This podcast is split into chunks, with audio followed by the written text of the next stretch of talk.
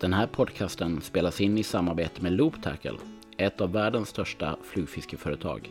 Innovation sedan 1983. Om du letar efter produkter som gör ditt flugfiske bättre och enklare så kika in på looptackle.com. Stort tack till Loop Tackle för att ni sponsrar den här podcasten. Hallå gott folk och välkomna till en ny Älska Öring podcast. I detta avsnittet så ska vi snacka med en eh, god vän till mig. En öringälskare från Norrland med ett eh, mustigt skägg och många stora öringar på sitt samvete. En, en eh, riktigt skön kille så att eh, vi kommer snacka på i ja, närmare en och en halv timme. Så att eh, ta en kopp kaffe eller något annat drickbart och slå er ner och lyssna. Eller om ni kanske sitter i bilen. Så, vi kör igång avsnittet.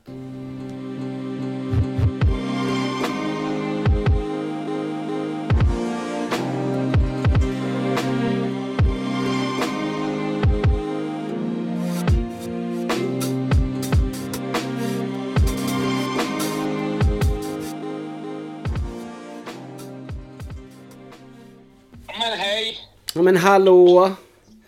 Men hallå! Vem är det jag pratar med? Eh, det är Emil Westin. Ja men oj vad mysigt. Då har jag ringt rätt då. Mm. Ja, det hade varit sjukt om du hade ringt till någon helt annan. Ja, som också heter Emil Westrin. ja. Det finns en till i Sverige tror jag. Ja, men det, det roliga är att första gången innan, innan vi lärde känna varandra så trodde jag ju att du var Gunnar Westrins son. ja, det skulle man kunna tro. Ja. Det finns faktiskt någon typ av koppling oss emellan. Enligt Gunnar, jag har ingen aning om hur. Men Han säger att vi är släkt på något avlägset okej. vis. Ja, i och för sig, alltså visst söker man runt på Westrin, Westrin-namnet och just norra, norra delarna. Nu fick jag upp en notis att vi ska spela in podcast, det var kul. Eh, nej, men det är klart. Söker man, ja, kollar man runt på Westrin-namnet i Norrland så är det väl nästan att, att alla är släkt med varandra kanske. ja, typ så. Inavlat från start. Ja, precis. Men eh, skit i det för fan. Vad, eh, hur mår du? Grattis i efterskott förresten. Ja, men tack, tack, tack, tack. Det där är, jag hatar ju fylla år, så att, eh, jag vill ju bara att en dag ska passera. Så att, eh, det är skönt att det är överstökat. Ja, hur gammal blev du nu då? Eh, 37. Ja, fan, du är fortfarande ett barn ju. Mm, just det. Nästan. Säg det till mina knän och min rygg och sånt där som eh, inte riktigt känner sig så. Nej, jag vet hur det är. Det är ju fan, jag fyller 41 du om fyra veckor. Satan, har du åldersnoja? Nej, alltså jag hade det innan jag fyllde 30. Men sen efter 30 så tyckte jag att livet bara blir bättre och bättre. Mm. Ja, jag känner samma lika. Jag har som aldrig reflekterat över det här att bli gammal. Jag tycker det är bara så här, ah, Ja, men det är det, är. det Man kan ju är... inte göra så mycket åt det liksom. Det är ju dumt att lägga energi på det. Precis, alltså det är som sagt, eh, det är rätt nice för att man, man, man vet lite vem man är och vad man gillar och, och vilka personer man vill ha och man är rätt säker på liksom att ja men så här är livet och sådär. Det, det, det enda är som du säger att det man känner är ju det här att fan, jag har ont i knäna, oh, nu fick jag ont i ryggen. Mm. Oj, nu har jag, nu somnar jag klockan nio och går upp klockan fyra liksom. det är ju för, förvisso ganska nice ändå tycker jag. Ja, faktiskt. Det, det sjuka är att nu tre dagar i, i rad så har jag somnat innan klockan åtta. Ja, det är Men då, då har du väl hållit på och tränat massa och sånt där så du är alldeles sopslut. Nej, nej, nej, inte ens det. Det är det som är så jävla sjukt. Det är alltså typ, jag tränar knappt någonting. Jag tränar en gång i veckan. Men sen när man är ute och flänger på isen och... Ja, det Ja, sånt fan. där nöter ju på, sliter ju på kroppen och även på skallen typ. Alltså, jag Sitter skulle säga- jag skulle säga att- vind, ja, regn. Ja, jag skulle säga att pimpelfiske är fan värre än att fiska en vecka på fjället alltså. Ja, ja, ja. Gud, ja, och du har ju satsat stenhårt känns det som i år på det där. Ja, ja, verkligen. Vet du hur många Men du har fiskedagar? tält och grejer. Ja, ja, ja. Värmare och allting. Alltså, Det är- det är som glamping på is. Det är verkligen det. Nu, idag är ju det, idag är det den 27 februari och jag har, i februari har jag 25 fiskedagar redan. Du är ju en sjuk människa. ja, det, detsamma. Det vet det var ju inget, det var ju, det var inget nytt eh, i och för sig att du är det. Men, men Nej, nej, nej. Man blir som man umgås. Ja, det är ju så. Du umgås mest med dig själv bara. Precis. Ja, men man har hunnit flugfiska lite också. Eh, Asså? Jag var ju nere i Skåne i Ah, fyra dagar i januari. Hur var det då? Kallt, blåsigt, men jag fick några fiskar. Men det var ju... Första dagen var det skitnice väder och allting. Sen hade vi ju runt eh, två minusgrader och 22 sekundmeter.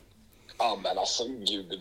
Det finns ju annat att göra när det är sånt där väder, tänker jag. Ja, verkligen. Problemet är ju just när man åkt ner så långt och, och tagit in på hotell och Vera var där och då blir det ju bara, vi kan ju inte, kan inte bara köra Netflix and chill. Vi måste ju fiska ett par timmar liksom. Ja, just. Ja, det fattar man. Har man väl, åkt iväg, det hade varit en annan femma om du var hemma kanske. Ja, då hade jag aldrig gjort det. göra något annat, men... Nej, Hade jag vetat det, då hade jag ju aldrig åkt ner liksom. nej. Det är ju Men du lite... bygger pannben, man får se det som det. Ja men verkligen om det är någonting man har lärt sig med fisket så är det ju verkligen att, att de där pannbensfisket, eh, fisket, det är oftast många gånger det som faktiskt alltså, gör att man eh, Ja men man lyckas även ja, de gångerna men även de bra gångerna liksom. Ja, ja, men det är ju bara att kolla när vi var i Ryssland tillsammans. Ja ja Alltså du var ju verkligen. den som nötte... Alltså det var ju också pissväder i en vecka. Mm. Men eh, du hamrar ju på liksom. Ja det var ju rätt Runt. Det var rätt, rätt, rätt kul när vi... Ja men jag, jag tror jag fick 56 och du fick väl närmare 40. Ja, 38 kanske. Ja. Och eh, så roligt när vi kom tillbaks till hotellet och så kollade vi med den andra gruppen där. Vi bara, hur har det gått? De bara, ah, skitbra, vi är supernöjda. Eh, vi har fått 56 fiskar. Jag bara, Och "Ja, hela gruppen. har eran grupp har fått 56? Jag bara, ja, precis. Jag bara, ah, okej, det var vad jag fick också. De bara, ah, vad fan har du gjort? Ja, för fan sjukt kul. Nej, men det var roligt. Det var, det var en upplevelse. Det är ju synd att, att ehm, alltså så jävla osis. Eller det var ju en jävla tur. Det var ju 2019 vi var där. Mm. Och eh, 2020, gamle coronan. Mm. Och sen, eh, nu är det krig. Samma luka. Ja. Det sjuka är att vi, vi var ju på väg, eller på väg, vi hade ju... eh, Jag hade ju en grupp bokad så vi skulle ju dit 2022. Mm. Allting pröjsat och klart. Eh, det gjorde man ju klart där redan i januari. Mm. Eh, och sen så kom kriget och då blev det ju cancel på allting. Eh, så det var ju drygt. Men det finns de som har det betydligt mycket värre eh, än det där, så att det, må väl vara. Ja, det är ju... Nu lär man ju inte ta sig dit på... Ja, först den där galningen är borta. Ja, precis. Förrän Putin är kaputt. Kaputin. Fan, ja, exakt. Han har blivit kaputt.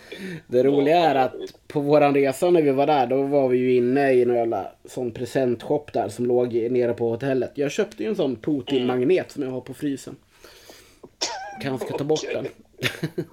ja, jag hittade en massa så här patchar med så här sovjetiska eh, flaggan och det var allt möjligt som man köpte på så där. Så det ligger i massa lådor där hemma, massa skrot därifrån. Ja, jag har det också någonstans.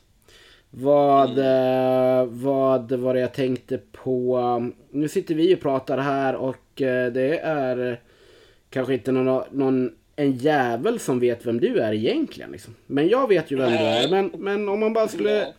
Om du säger... Eh, säg lite snabbt vem fan du är. Nu vet vi att du heter Emil, du är 37 år gammal. Ja, precis. Eh, jag är eh, både företagare och fiskare, skulle man kunna säga. Eh, jag lever ett väldigt kontrastfyllt liv med massa high-tech-grejer om dagarna på mitt arbete och sen så är jag superanalog på min fritid när man sitter ute i skogen och kokar kaffe och fiskar öring. Typ. Ja. Men jag har fiskat eh, typ hela mitt liv. Eh, jag är född och uppväxt delvis ute på vischan vid en liten öringbäck eh, som man sprang i sen man var tre, fyra år. Mm. Eh, och du vet, man sätter ut krok med mask och, och eh, ja, håller på. Så jag har fiskat och öringen har ju som legat mig varmt under ja, men, hela min livstid. Så det är det som har varit fokus. Eh, men jag fiskar mycket. Det är just öring och röding som jag fiskar. Mycket fjällvärlden. Eh, en del havsöring i älv här utanför Umeå där jag bor. Eh, lite lax som något sånt här substitut innan det har som smält av till fjälls och sådär som man, eh, man kan hålla på med någonting här hemma också. Så då blir det lite laxfiske också. Mm. Vad... eh, Men mestadels öring och röding då. Ja, precis. Vad, eh, vad... Är du född eh, runt Umeå eller? eller? Jag är född i Sundsvall. Okej. Ja. Eh, men så är man gammal skidåkare så jag, jag flyttade från Sundsvall när jag var 16. Mm. Började på skidgymnasium och sen så blev det skidhögskola. Så var jag, höll på med det en sväng. Och sen så eh, hamnade jag i Umeå på grund av att min dåvarande tjej bodde här. Ja.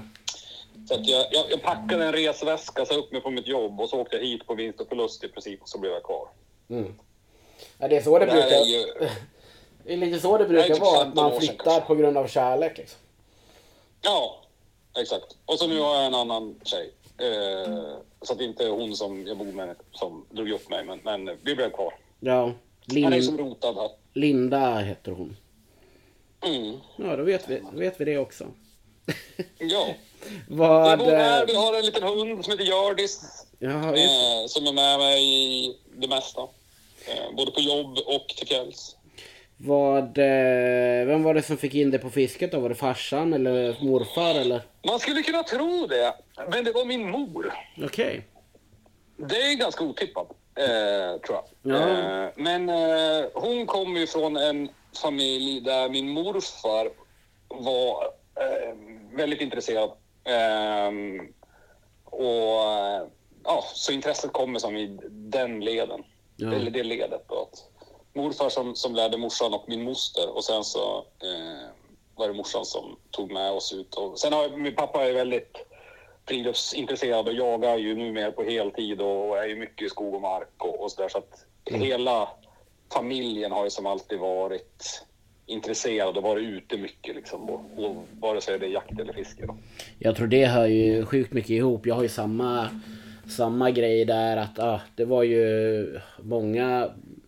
Ja, min, ja, både min mamma och pappa gillar ju naturen och fisket och min morfar och sen var det ju jakten på, på e, ena sidan och ja, alla hade ju någon typ av natur och friluftsintresse och sen så så ja, är ju fisket ja, jag tror det också var en sån generationsgrej förr i tiden att ja, bodde man lite utanför byn eller stan då, då man jagade, man fiskade och plockade svamp typ.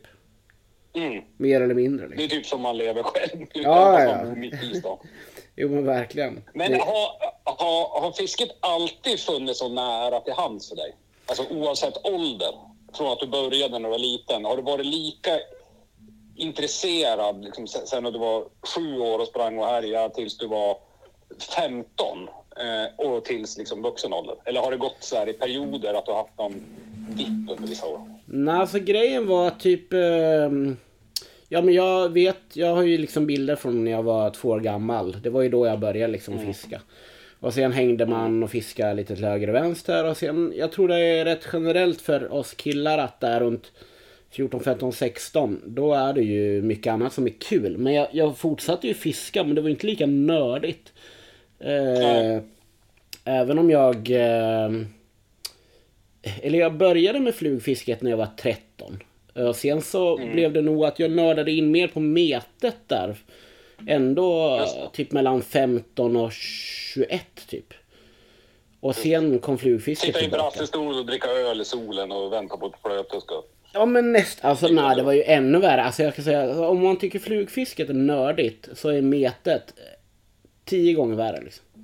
För det är så här, ja man, man, alltså man sitter hemma, gör egna mäskblandningar och kokar boilies och ja men fixar vissa spön med feedertoppar och vissa flöten ska man ha till stilla och vissa till strömmande och de här tafslängderna och ja det är helt sjukt liksom.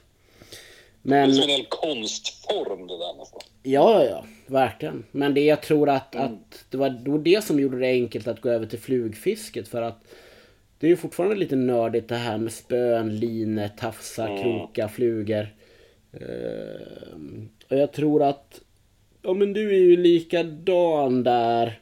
Att man är väldigt eh, kreativ. Mm. Och, och eh, man har väl någon liten släng av kanske någon bokstavskombination på något sätt. Det är lite Asperger någonstans. Ja men typ, och då blir det också så här att, att man, när man är väl inne på flugfisket så blir det just att, att man vill göra det och det och det och sen så vill man binda flugor och sen vill man kolla vilka tafsar som funkar till det och vilken fluga där och hur rör den här sig. Och, Mm. Alltså det blir en grej oavsett om det är tolvflugefiske, streamerfiske eller eh, ja men lax eller havsöring i älv liksom att, att eh, man, man, man får en sån känsla ibland när någonting blir eh, bra liksom. Oavsett om man lägger ut en Mm. torris eller om man, man swingar efter vandringsfisk liksom. Exakt. Så det, Ja, jag känner igen det där helt och hållet också. Att det, det där är ju ett... Det tar ju som jäkla tid att, att hitta det där. Det är, många vill ju som hitta ett recept. Liksom så här, gör så här så, så blir det perfekt. Men Mm. vad är perfekt då? Det finns ju ingenting, inget universalt som är perfekt för alla. Utan det där är ju så otroligt mycket individuellt. Liksom, vad, man, vad man vill ha på tafslängder och, och grovlekar på tafsar. Och, och, jag menar, så kommer man in och ska prata spön och, och rullar balans i det kontra vilken lina man har, klumplängder. Du vet, det, det, det är ju så otroligt mycket som är... men ve- vet du, vad den stora skill- vet du vad den stora skillnaden är? Nej. Att när du och jag började, det fanns knappt böcker att läsa om det här. Mm. Utan man fick ju prova sig fram och man bara ha, man kunde ha tafs, ha taperad tafs. Ja, eh, klump. Eh, skjutlina. Alltså nu, tack Mm. vare social, sociala medier, så kan ju nästan vem som helst typ bli expert efter ett år. Mm. Och du och jag känner ju fortfarande att vi inte är fullärda. Nej, det, det, det känner man. Det blir man ju typ aldrig. Nej, nej, nej. Och det, det är så jävla kul det, för att... det är lite ja, men det är lite utav tjusningen tycker jag också. Att det finns som inte något stopp liksom, i utveckling. Utan man kan ju som hålla på hela livet. Liksom. Ja, ja. Oavsett om det kommer till utrustning eller till flugbindning eller hitta vatten eller vad det än är. Liksom, så finns det ju, det är ju i princip en outtömlig resurs. Verkligen. Jo, det jag tror att... Att eh, det är också en sån grej just, alltså man säger i dagens läge att de som börjar fiska eller började fiska för 3, 4, 5, 6 år sedan. Jag tror tyvärr att det är många som mer eller mindre vill ha saker så snabbt som möjligt istället för att göra resan Mm. själv då. Eh, jag förstår det också liksom att, att man, alla har ju en begränsad eh, begränsad tid. Alla har liksom samma, samma dygn och samma år och samma men sen beror det väl på vad man gör förutom det men, men jag tror att, att det här att sitta och kolla kartor eller gå på tips och så vidare det, det är klart alltså jag tror många vill, vill istället bara veta exakt var ska jag landa med helikoptern, vilken sten ska jag gå ut på, var ska jag lägga kastet liksom. Mm. Ehm, så det, det, jag tror det är viktigt. Jag hoppas också, jag tror också att det är många fortfarande som har den här äventyrslystnaden. Liksom. Men eh, oavsett om det gäller att, att prova olika tafsar eller spön eller linor eller olika platser liksom, eller olika typer av fisken. Men eh, eh, som sagt när vi började på det, på det ljuva ja, 90-talet får man väl säga. 90-talet. Ja.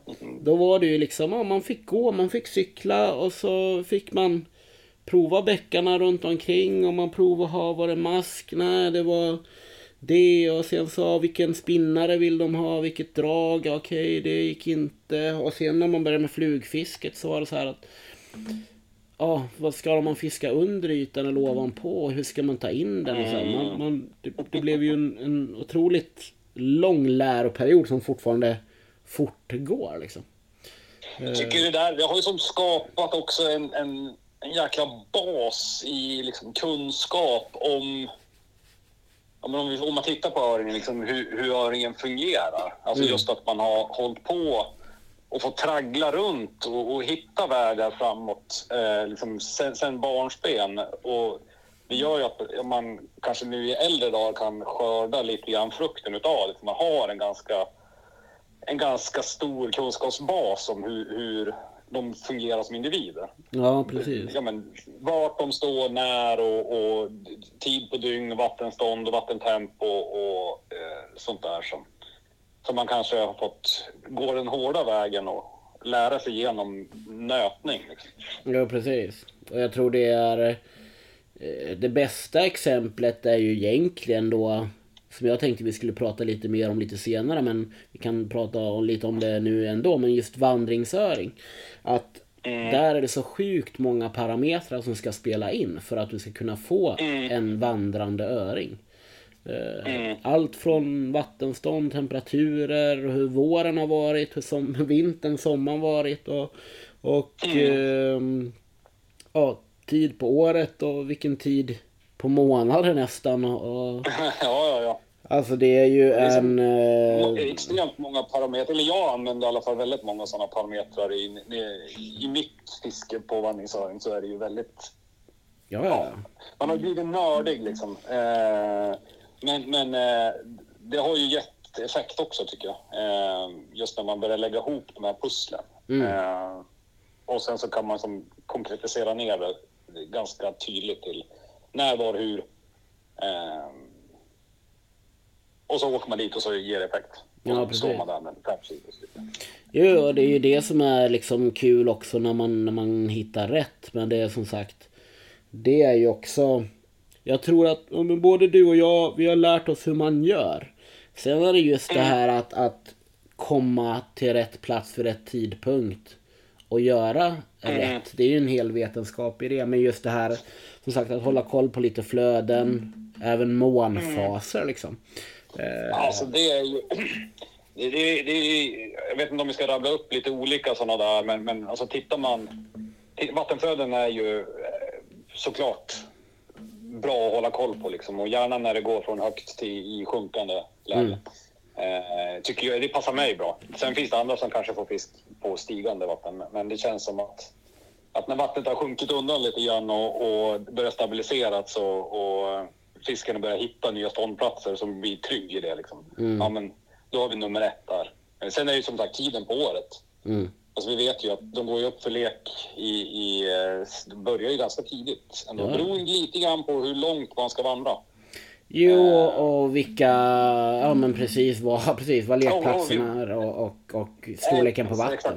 Grann, storleken på vatten, vart i Sverige man är. Alltså om man är i norra Norrbotten eller om man är nere liksom i, i eh, ja, men Härjedalen blir, blir långt söderut för mig, men det, det finns ju vandringsöring även längre ner. Mm. Eh, men just tiden på året också, och, och, som blir viktigt. Men där, mm. här uppe hos oss så kan vi börja fiska från början på augusti, eller de vattnen som jag fiskar mycket, är ju, kan man ju redan, redan börja då. Mm. Eh, men sen är ju också månfasen har ju på senare år när det har kommit sådana här, man, jag har lite appar i telefonen för att kunna hålla koll på på månfaserna. Eh, och jag kan tycka att det där spelar otroligt stor roll faktiskt. Ja. Eh, så nu har det blivit, alltså på senare år, jag planerar ju resorna ut, ut efter månfasen. Mm. Jo, jo. Eh, det... vi, har sett, vi har sett det där på, när, när man sitter på, på laxfiske, för där vet jag att det är vissa som använder också. Och där kan man ju se, om man sitter på Nacke där det, där det brukar kunna visa sig fisk. Och så ser man att man är på väg in i liksom en rätt fas då på, på det specifika dygnet. Ja, men då börjar det liksom helt plötsligt bara börja koka på nacken. För då kommer det ett steg med fisk mm. när man går in i den här fasen. Och så ser man när man går ur fasen, ja, men då slutar aktiviteten. Ja. Så det har ju såklart ett, eller det här kan ju vara något, något hittepå att man, man förvränger verkligheten. Men jag tror att det har eh, en påverkan på naturen. Så allt ifrån de minsta organismerna och så genom hela ekosystemet att vi får mer rörelse på, eh, i vattnet, alltså på, på djuren. Mm. Nej men jag eh, eh, håller med till 110 procent och det är som sagt, det har man just kollat på i många år just oavsett om man har fiskat på Ja men vandringsfisk eller på kusten. Alltså om man tänker just om man säger Ja, alltså fisk som inte är lika beroende av eh, väder och insekter skulle man nästan kunna Mm. tänka. Alltså när de har en annan, en annan approach till, till det de ska göra. Alltså, det mer predatoriska fiskarna kan man säga. Mm. Eh, då har man verkligen märkt en sån grej att, att det är en stor skillnad på det liksom. Då kvittar det, Mm. som sagt. ehm, jag har ju verkligen gått in för att kolla det speciellt nu till exempel under pimpelfisket bland annat då, eller det här eh, Mm. vertikalfisket efter kanadaröding. Och Mm. eh, många av de här fiskeapparna eller kalendrarna om man säger så. Eh, Mm. Då har man ju, då, jag vet inte om du har samma som mig, fishing kalender.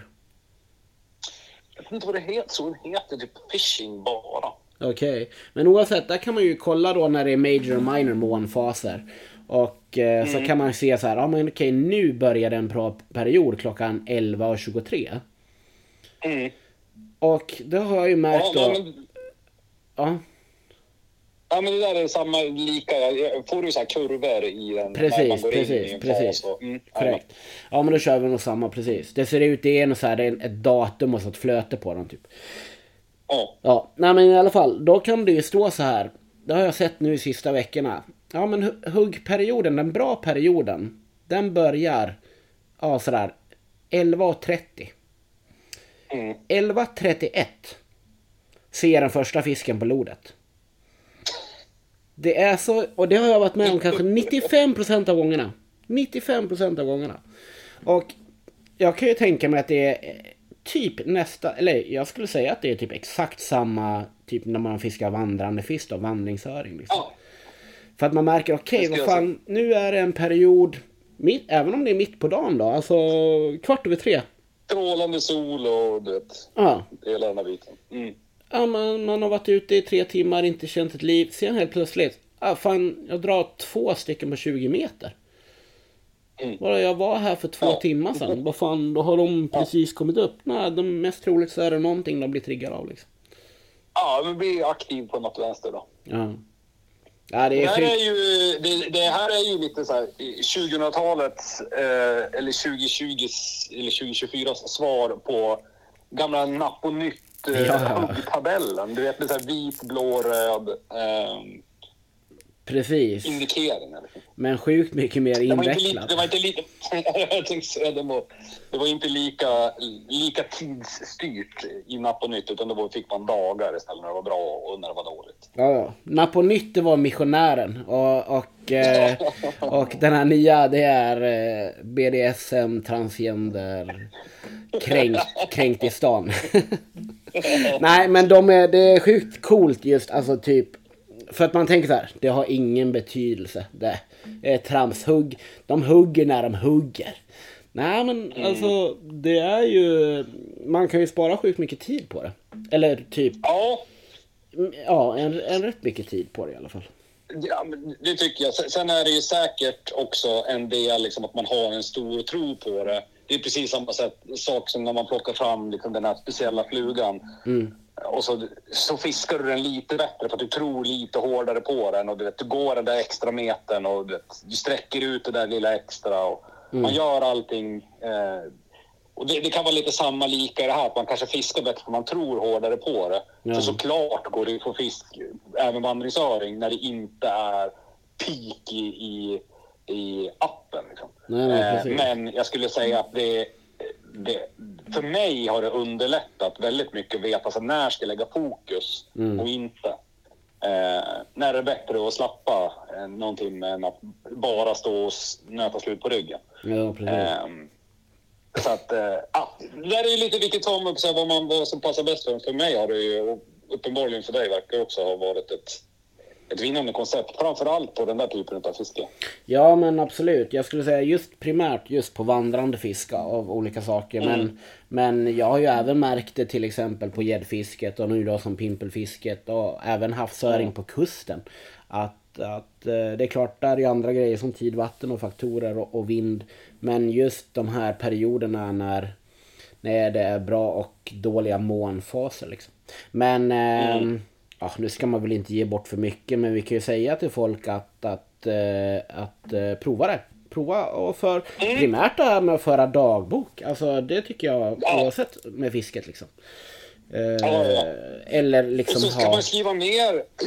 Jag gjorde mycket sådär. Man skriver ner eh, ja, men såklart datum, men även väder, vattentemp. Det är ganska enkelt att ta med sig en, en, en termometer och peta ner så man har lite koll på den. Ja, eh, ja, men det, allmänna, det allmänna tillståndet i naturen. Eh, om så här, är det högt vatten, det lågt vatten mot normalt? Och, mm. lite så här, bara för att börja lära sig lite grann och få in den där datan är ju alltid superintressant. Framförallt efter ett par år.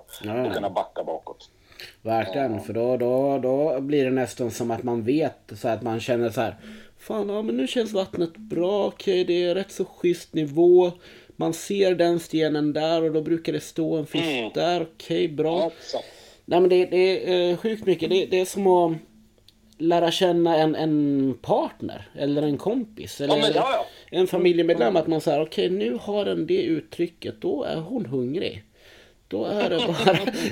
Ja, nu är hon sugen alltså. Nu är hon... Precis. Nej men jag tror man, man, ska, man ska ha en, en...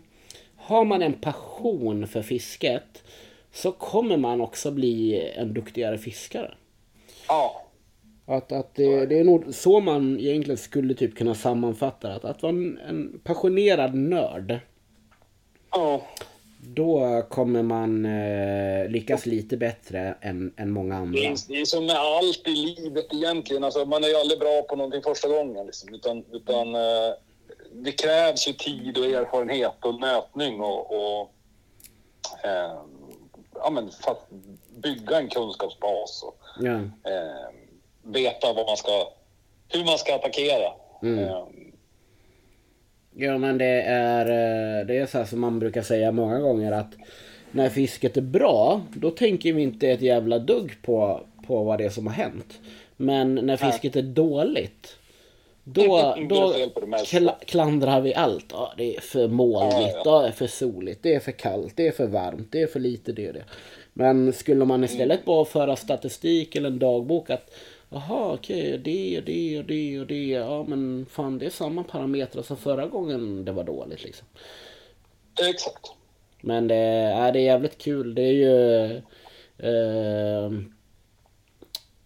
ja, det är som sagt, det är sjukt kul och sjukt spännande och man blir ju belönad.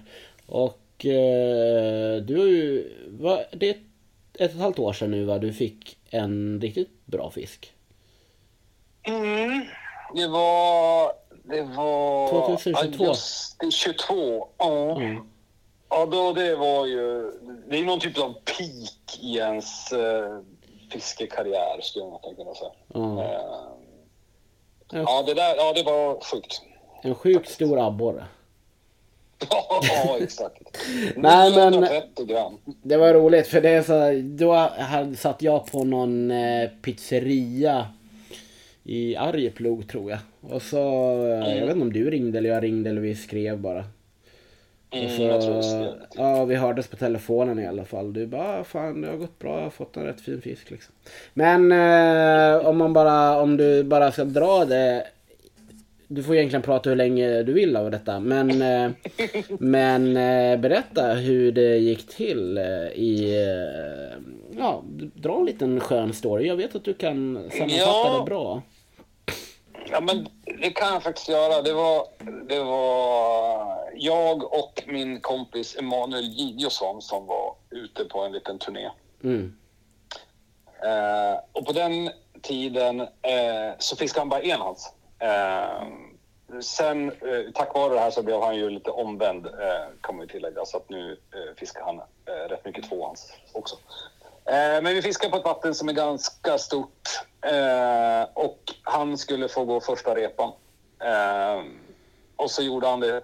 Eh, jag satt, det var, till saken hör att det var sjukt kallt. Det här var typ 18 augusti, eh, långt upp. Eh, eller långt upp, det var en bit upp i fjällvärlden. Sjukt kallt, man har varit ute hela dagen, blöt, du vet som man kan bli när man går runt i, i badarutrustning och underställ och sånt där. Så sitter man och glömt sina något sittunderlag och man sitter direkt på backen på någon sten. Mm.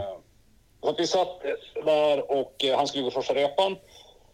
Eh, kände ingenting, inget eh, liksom, rörelse i vattnet, ingenting. Eh, han kom upp, man satt där och huttrade, man tog fram sina frystorkade påsar, eh, koka vatten, fylla upp dem, stoppa in dem innanför kläderna för att börja få lite värme. ja. eh, och sen så, vattnet fick väl vila en halvtimme kanske.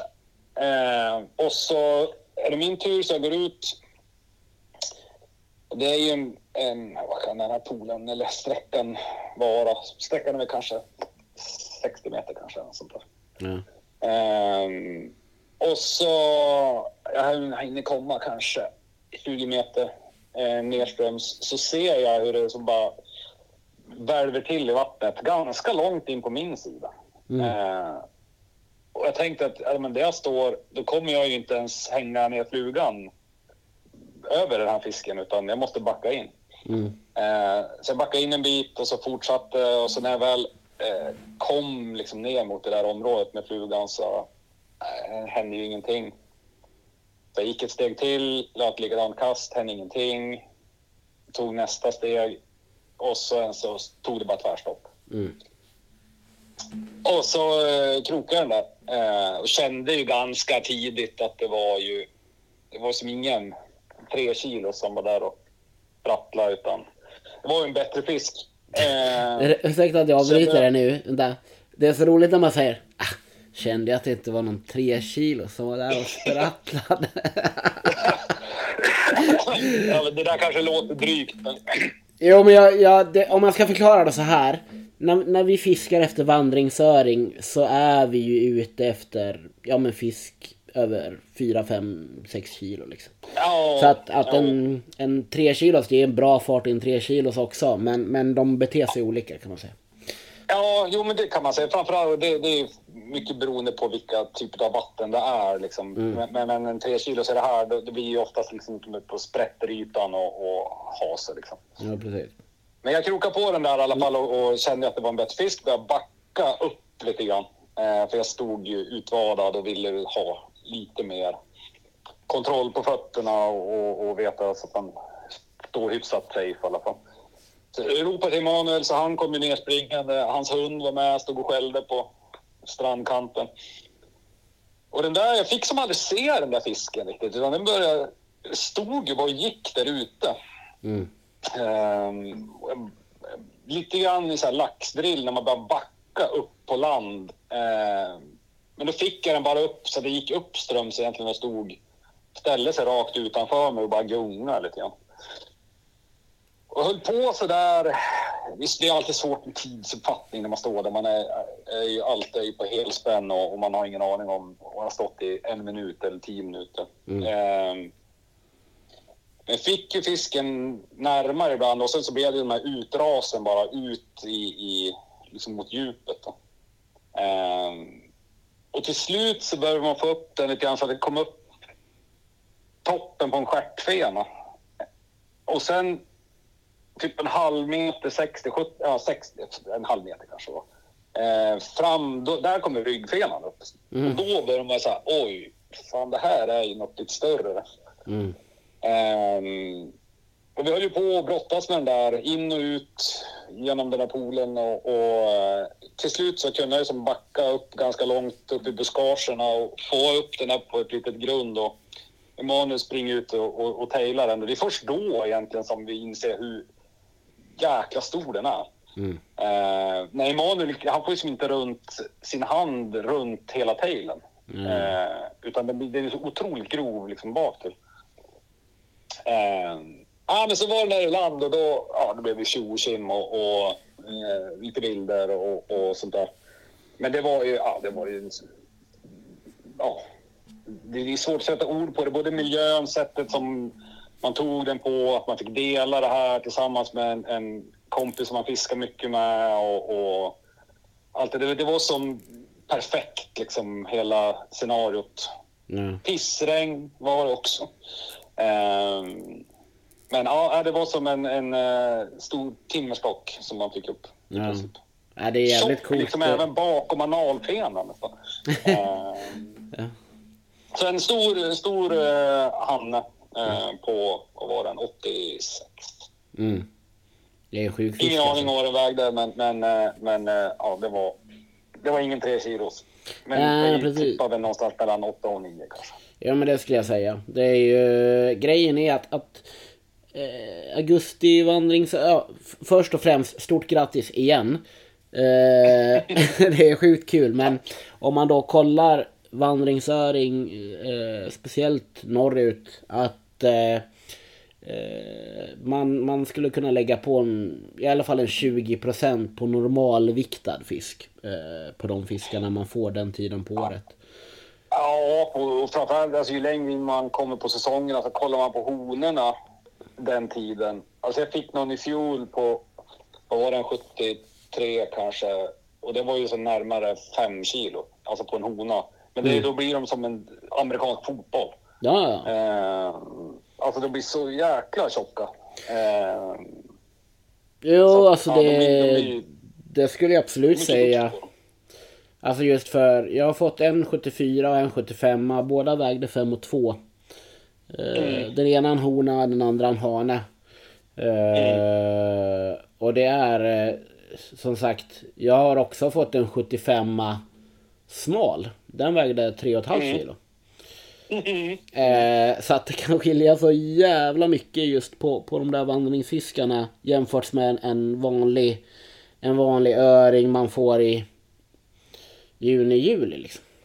Ja, men tittar man på de stationära fiskarna eller födelsedagsfiskarna som man får i början på säsongen som dels kanske inte har fullt med rom i, i sig men, men som även har haft en tuff vinter. Liksom. Det är klart att då blir de slipsig och, och, och sådär medan har de kunnat äta upp sig bra under säsongen plus att det är lekvandring och, och rom fulla buken, och det är klart att då blir det ju en, en helt annan vikt på dem också. Grejen är ju att de här vandringsöringarna lever ju egentligen primärt bara av be, betesfisk liksom. Eh, Ja. De, eh, du, du ser ju sällan en vandringsöring stå och äta dagsänder i storlek 16 liksom. Nej, inte det. Men det finns ju de... Du har, inte du fått dem på torrt? Jo, na, jo, jag fick en på, på, fast det var ju på en Chernobyl Land då. Men, men, men eh, du får ju till exempel Gävsjöströmmen här i Jämtland. Eh, där får du ju vandringsfisk på alltså storlek 16-18. Alltså stora fiskar liksom. Eh, Ja. Polan fick ju en på 82. På torrt. Det är sjukt alltså. Ja, jag har hört om något här Europa 12 du vet, 1993 på Mm. 4 kilo. Eh, just i augusti i ett sånt där klassiskt vandringsöringsvatten också. Ja. Jag har ju hört att det, det finns ju de som har tagit dem på mus också. Ja, alltså jag har ju provat det flera gånger på de resorna vi har gjort. Men eh, än så länge ingen reaktion. Ja. Eh, vilket Nej, är synd. Det hade varit kul som kanske fan. min go-to-fluga om jag skulle rikta in mig på vandringsöring att försöka eh, lura dem på mus. Va, vad sa du nu? Att du... Det, det, det skulle inte vara min go-to-fluga att välja. Nej, nej, nej, nej. Eh, om jag ska rikta in mig på att fiska vandringsöring.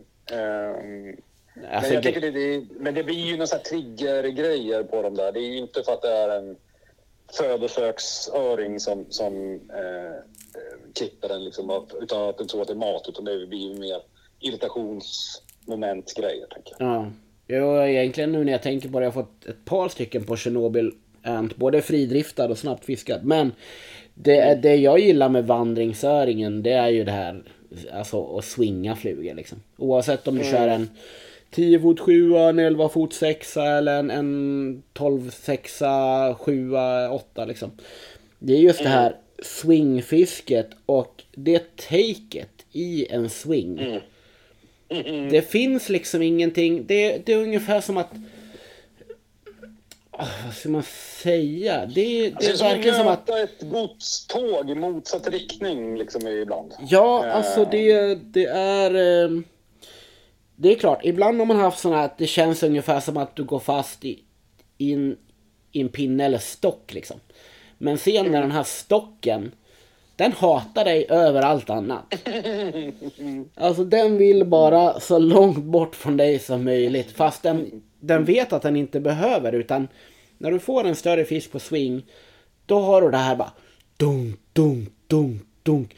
Ja men lite som att någon bara jag vet inte. Ja, kör över dig med en ångvält lite grann. Ja, det, är, det är så jäkla svårt att beskriva just eh, ett swinghugg efter vandringsöring. Liksom. Ja. Eh, det, det, Det kommer ju med sån fart. Jag, tycker, eh, jag vet inte hur du eh, har upplevt det, men jag, jag tycker mig känna, eller känna, men, men, men jag får den känslan i alla fall att de klipper ju flugan gärna från sidan. ja, Eh, och, att de viker gärna neråt. Eh, när de har tagit i, efter liksom, de har klippt flugan så viker de tillbaks liksom, neråt. ja, Och det är ja. då själva liksom, det där trycket kommer. Eh, så det blir ju oftast liksom att man fiskar motströms eh, och eh, när, när, fisken då får en fart neråt så blir det såna jäkla takes. ja. Jo, det är så jäkla olika. Man, det beror ju på lite. Ibland, jag vet ju, du fiskar ju primärt muddlesonkers liksom. Eh, jag fiskar ju också gärna bara egentligen vanliga sonkers. Men eh, sen fiskar jag ju lite nymfer, alltså med tvåhands eller ja men typ 10 fot sjuor, alltså just gummibensnymfer. Eh, då är ju taket väldigt annorlunda. Medans, Ja. medans då om du fiskar en muddlesonker eller en sonker, då har du ju det här godståk grejen. Medans eh, nymf, nymftakesen är ju lite mer... Det skulle Norr. man säga, ah fan en harr. Eh, skoja! eh, men eh, så fort de är krokade så är det ju som att de bara, vad i hela friden nu? Ja, då blir det världskrig där nere. Liksom. Ja, ja. Det, det, det är som att de, de, de tror ju att de är king, alltså att de är kungar i älven. Och sen helt plötsligt så de bara, nej men det är jag ju inte liksom. Men jag ska fan mig göra mitt bästa för att bevisa det. Ja, jag ska slåss till sista blodsdroppen. Ja, det är jävligt häftigt just. Och just egentligen då att man... Ja, även om vi fiskar väldigt lika på många olika sätt. Men, men ehm, du fiskar ju inte så mycket squirmies liksom. Letar du efter flugor till ditt fiske efter öring, regnbåge, röding, harr. Då hittar du några av Sveriges bästa customflugor hos Northern Trout Shop. Men tänk på att det är mellan 3 och 6 veckors leveranstid. Även om vi har väldigt mycket på lager. Men vi har också väldigt mycket flugor att binda. Så att kika in och se om du hittar några av dina favoritmönster inför sommarens äventyr. Tack för att ni lyssnar. Faktiskt en fråga till dig. Ja, kör. Eh, för ni, du och Karl fiskar ju en del så här intruder-grejer va? Ja men precis. Alltså Karl gjorde ju någon fluga där för Ja det är ju precis, det var ju Karls han med- som började med den kille Graboid flugan. Ja, exakt. Ja precis. Så ja. Men, för den har ju kroken väldigt långt bak. Eller hur? Eh, inte, jag tror Karl, eller jo den är väl långt bak kan man väl säga egentligen.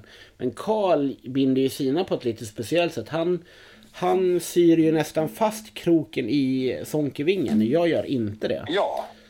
Nej. Men eh, fiskar ni dem på full sving också? Ja, i alla fall, eh, eller ja det gör jag också. Men, eh, men eh, Karl gör ju det primärt liksom. Men jag... Men shit, jag, jag tycker, vi har haft, jag har testat lite olika sådana där. Och Mm. jag, jag tycker jag har bränt så jäkla mycket fisk när jag får kroken så där långt bak. Ja, Det känns som att de klipper dem liksom ganska långt fram till och, och sitter kroken långt bak så Mm. får man ju kroken från utsidan och då är det väldigt lätt att de bara bryter sig loss precis. från det. Men ni verkar ju ha lyckats på ett helt annat sätt än vad jag lyckas med. Ja, det är väl mer Karl som har lyckats. För att, alltså grejen är ju att, eh, okej jag har ju kört den flugan lite sådär då. Men, men jag, eh, jag har, eh, jag har egentligen bara ett enda mönster som jag kör och det är en vanlig svart sonker. På enkelkrok. Inte tub, ingenting. Eh, bunden på en vanlig Arex stinger. Eh, och så är det en svart sonker och så en svart dubbad kropp liksom. Alltså superenkelt men jag litar på den och jag vet exakt hur jag ska fiska den. Eh, Mm. Och jag har fått sjukt mycket fisk på den. Sen har, har man ju provat sig fram med lite olika grejer men Men ehm, jag är väl mer eller mindre att jag bara Jag fiskar aldrig tub längre. Ja. Eh, utan jag eh, binder eh, Jag binder mina flugor på enkelkrok överlag. Just det. är lite... Och det är nog också lite av den anledningen att jag har märkt att... att ja, jag får aldrig något trassel och kroken sitter bra. Eh, Det finns liksom inga konstiga belastningar och sådär. Men, men allting har ju med olika erfarenheter att göra. Tankar och funderingar på hur man binder dem och hur man sätter kroken och så vidare. Mm. Men ja, Karl verkar ha lyckats bra. Men jag vet inte om det är just därför att han... Han... Eh, ja, gör något speciellt med kroken eller att det är liksom... Eh, För, för enligt, eller så som jag fiskar i alla fall, så, eller så känner och tycker, eh, så, så känns det som att de där flugorna funkar ju förmodligen svinbra typ så här, tidiga vårfisket på havsöring i älv där man fiskar långsammare, man hänger flugan mer på ett annat sätt. Fisken tar oftast flugan bakifrån i de lägena. mm, mm, Medan i, i, i de här fullsving när det trycker på, liksom, du, får, du fiskar ganska snabbt, så, så känns det inte som att de tar dem riktigt bakifrån, utan att de tar dem lite mer från sidan. Ja, precis. Du, Men, men det grejen där kan är ju att... vara unikt för olika vatten och, och du får väl du får fråga Karl hur, hur, han lyckas. Jag, jag tappar ju bara fisk eh, när jag fiskar med dem där. Ja. ja, jag vet inte heller. Alltså det är som sagt, jag har märkt också lite på... Jag har ju kört lite intruderflugor i Havsöring älv. Och Mm. eh, där har jag haft samma... Jag har svårt att kroka dem just i, i älvfisket liksom. Mm. Eh, det är nog den enda gången jag kör på, eh, faktiskt bara med tubflugor. Det är på älvfisket liksom. Mm. Mm. Dubbel, dubbel, dubbelkrok uppåt. Kör du dina neråt eller uppåt? Ja, Jag kör mina neråt. Ja. Jag tycker annars, eftersom att det är mycket skinnvingar så tycker jag att de, det är lätt att, att vingen liksom viker sig runt dubbelkroken. Det är så sjukt för jag har också helt olika där att jag eh, fiskar ju dubbelkrok uppåt för att jag tycker att det eh, trasslar bindare. det är så Det jävla är det här sjukt. som är så fantastiskt också. Att, Ja. alltså, det- man måste göra det som passar en bäst och det man tror på. Och, eh, det finns som inget rätt eller fel i det där heller, utan det är ren liksom, tycke och smak och, och sådär. Rent generellt om man säger krokningsmässigt så ska man ju egentligen fiska krokarna neråt. Eh, Det känns ju eh, enklare att kroka en, en stor fisk i underkäken än i överkäken. Just alltså hårdmässigt. Mm. Ja, det finns lite mer gods att att borra ner den i. Samtidigt blir de stora så blir det nästan för, för hårt och, och risken att man bara sätter det i skinnet. Eh, den öringen som jag fick där, den här på 86, den satt, när den kom upp så det var ju bara liksom i yttersta, satt i en utav dubbelkrokarna i en liten skinnflärp liksom på insidan. Ja, I mungipan liksom. mm. Eh, just att det är så hårt eh, att kroka in dem där. Och det var på en muddlesonker. Mm. Korrekt. Men du, du binder Liten, Fem dem... centimeter typ. Vad sa du? Fem centimeter då, så ga- ganska liten. Alltså jag fiskar ju sällan större. Jag ja, så maxlängden på mina augustiflugor... eh, Ja, sju kanske. Sju.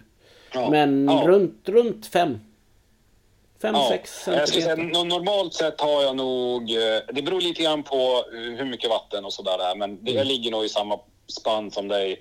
Fe- Fem blir de minsta och så sju är nog de största. Ja, ja, men det skulle jag Om vi säga. pratar muddlersonker, för du introducerar ju för mig eh, det här amerikanska fisket eh, med ledade flugor och, och uppströmskast och snabb hemtagning och, så där, och där är det, pratar vi något helt annat. Ja, ja, ja. Men det, jag kör aldrig efter vandringsöring. Eller har du provat Det det? har jag faktiskt, jag har gjort det faktiskt. Okej. Och det, här kan man ju faktiskt outa ett vatten, för det är så pass känt. Eh, För jag var i Ammarnäs en gång. App, app, app, app, app, eh, Jag skojar bara. Ja, ja Ja, Ammarnäs. men, och då, då fick jag fiska Järnforsen eh, där. som är liksom sträckan längst ner på Ammarnäs fiskevårdsområde. Vilket är en sträcka som fiskas hårt. Alltså alla sträckor där fiskas ju relativt hårt. Nu har man gjort lite nya reglementen som man har kvotering och sådär. Men det, det är fortfarande så att det går ju folk där ganska ofta. Man fiskar traditionellt sett på samma sätt, alltså med sving.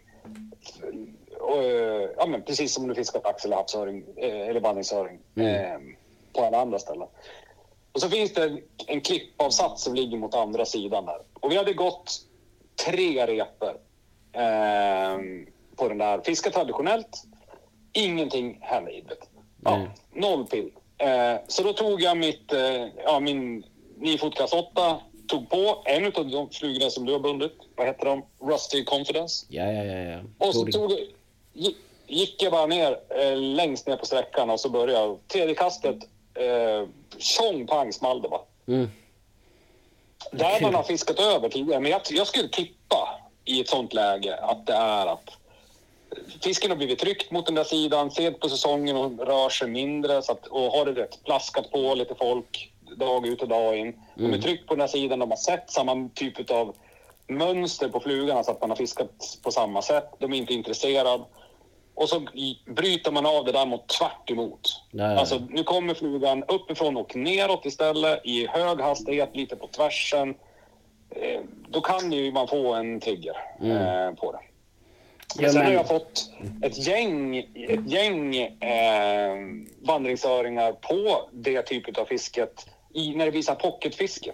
Ja. Eh, där man inte kanske, det är för mycket vitvatten så du kommer inte åt dem med svingfisket. Eh, utan utan eh, du måste som gå angripa på ett annat håll för att kunna få ner flugan. Mm. Här var det smulle där också. Du vet, blanker på en gånger en meter. Typ. Ja men alltså jag tror visst, all, allting har ju, det är ju situationsfiske kan man säga.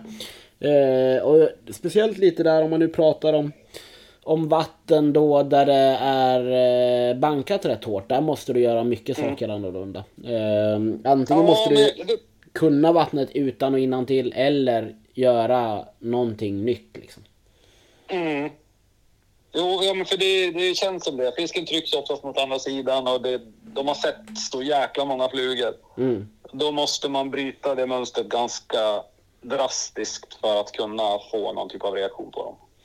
Det har jag ju märkt i ett vatten här också i Jämtland som, där det är vandringsöring att alla fiskar på exakt samma sätt till höger och vänster och höger och vänster och då har man ju brutit av på olika sätt. Antingen fiskat nymfer eller, eller eh, fiskat flugan på ett annorlunda sätt. Och det jag har märkt, eller har fått ett gäng på, det är, eh, men jag fiskar på swing och när jag kommer ner till med flugan typ till en ståndplats som jag tycker känns het. Då lyfter jag spöet typ nästan rakt upp klockan 12. Och sen bara släpper jag spöet snabbt ner. Så att liksom du drar upp flugan mot dig själv i vattnet och sen när du släpper den då blir den liksom att den, den liksom nästan kastas bakåt. Ja, Eh, och då brukar det smälla satan alltså. Det där är ju nu lite intressant. Eh, för det blir ju någon typ av en helt annan rörelse på flugan istället för att den går ganska statisk liksom, som den gör i svingen. Ja, ja. Eh, och så helt plötsligt när du lyfter upp den så slackar du egentligen linan så får ju flugan vet, tryckas vidare med, med vattnet liksom och eh, du får mycket mer rörelse i den i ett sånt läge. Och det har jag, det jag kör lite på sam- samma det är lite sätt samma som vi med... pratade om tidigare också med att bryta liksom, det traditionella mönstret som en fisk kanske har sett flera gånger. Precis. Jag är lite samma när jag fiskar gummibensnymferna. Eh, Samma där att jag kommer får en swing, lyfter, släpper. Och händer ingenting då så kör jag igen då, liksom lyfter, släpper. Eh, så den får liksom en, en snabb en snabb fart uppåt.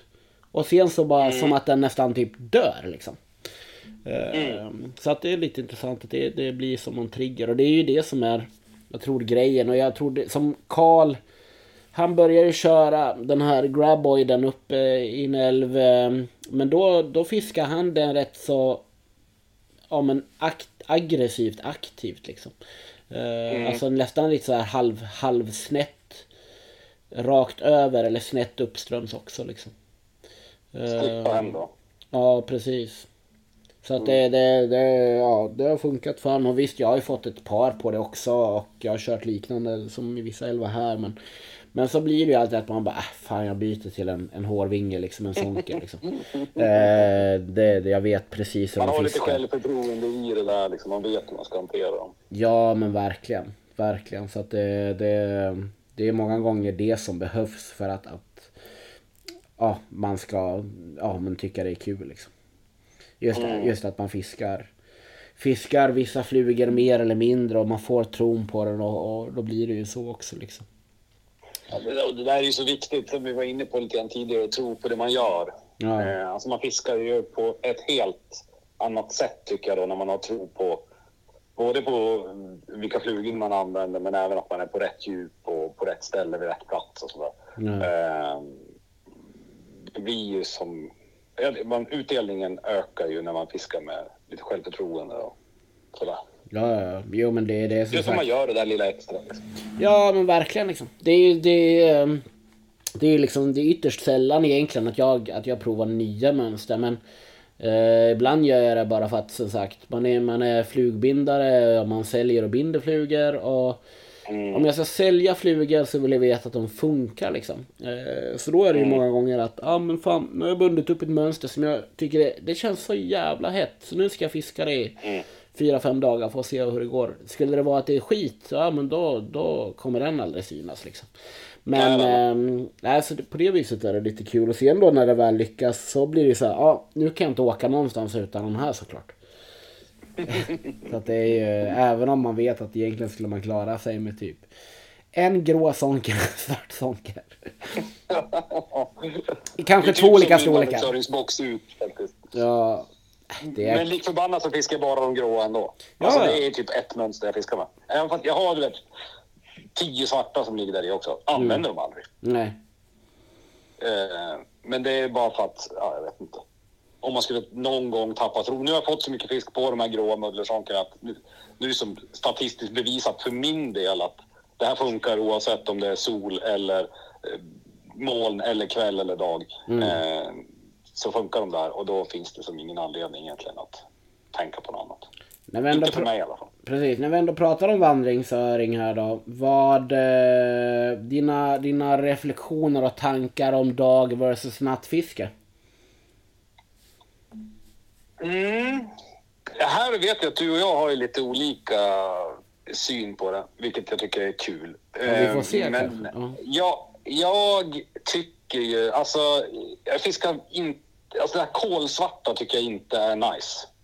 Eh, när jag inte ser vart flugan ligger någonstans, hur linan ligger, hur driften ser ut, etc. etc. Eh, utan Men- jag gillar ju tiden, tittar vi, tänker vi oss mitten, slutet på augusti, mellan klockan typ sju, sex, sju på kvällen till tio. Ja. El- Ja, tio, halv elva.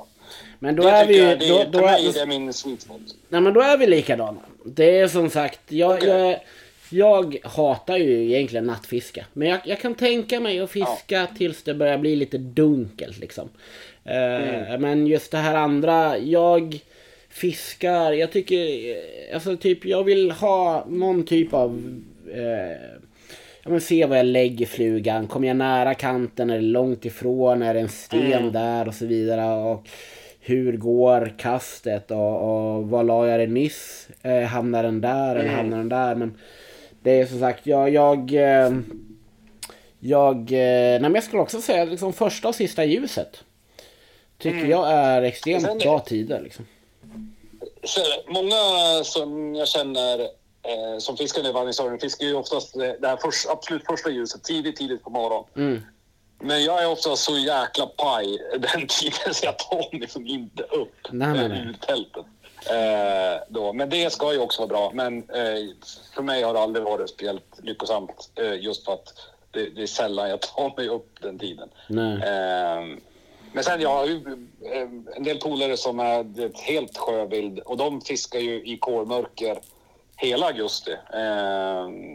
Och, och går nätterna ända, ser inte ett skit. Eh, men de får ju mycket fisk ändå. Eh, men men eh, det där är ju, ja men återigen, tycke och smak och vad som passar bäst för. Men jag har svårt att, att fiska bra tycker jag när jag inte ser. Nej, precis. Nej, jag är likadan. Det är som... Där, det, det, där är vi... mm, Om vi pratar om Karl, min vår kompis. Eh, eller ja, Mm. primärt min då, men, men vår kompis ändå. Men han är ju... Han älskar ju nattfisket. Det är ju det bästa han vet. Han tycker Mm. ju det är det, det coolaste man kan göra. Och jag har full förståelse för det. Men så jag, jag tycker lite som dig att jag vill... Jag vill kunna vara lite säker på det jag gör är rätt liksom. Mm. Sen tycker jag också Det så här här. dagfisket då? Ja, men det för där vet älskar du, jag. Du har ju varit, väldigt- du har ju väl- varit väldigt lyckosam i, här, mitt på ljusa dagen. Typ. Ja, ja, absolut. Det är, alltså jag säger så här, fisken är där. Fisken eh, är ju... Eh, jag skulle primärt säga så här att fisken är nyfiken. Eh, Sen gäller det bara att hitta rätt metod vad, vad de vill ha. Liksom. Om det är en Chernobylant, en squirmy eller en svart sonker eller en gummibensnymf. Eh, men eh, fisken är ju där. Sen får man kanske välja sina platser på ett annat sätt. Liksom. Det jag Eh, tänker att en, en vandringsöring i strålande sol lär ju förmodligen inte stå på en, en stor blanka där den är superexponerad mitt i ljuset utan då känns det som att ja, men, söka sig mot vitvatten, ytterkanter på det. Mm. Eh, alltså där det finns lite tak över huvudet i princip för att få kunna vara Definitivt. lite mindre exponerad. då. Ja, antingen står de på blankfläckar så står de ju rövdjupt liksom. Ja, Och typ det enda sättet du kan komma ner där det är ju liksom med, med ja, tungsten och blyhagel liksom. Eh, men, men jag skulle aldrig fiska swing på en blanka klockan 12 på dagen. Det, det, då, då kan du lika väl... Du, du får mer harr då liksom. Eh, tyvärr. och det älskar man ju. Jajamän.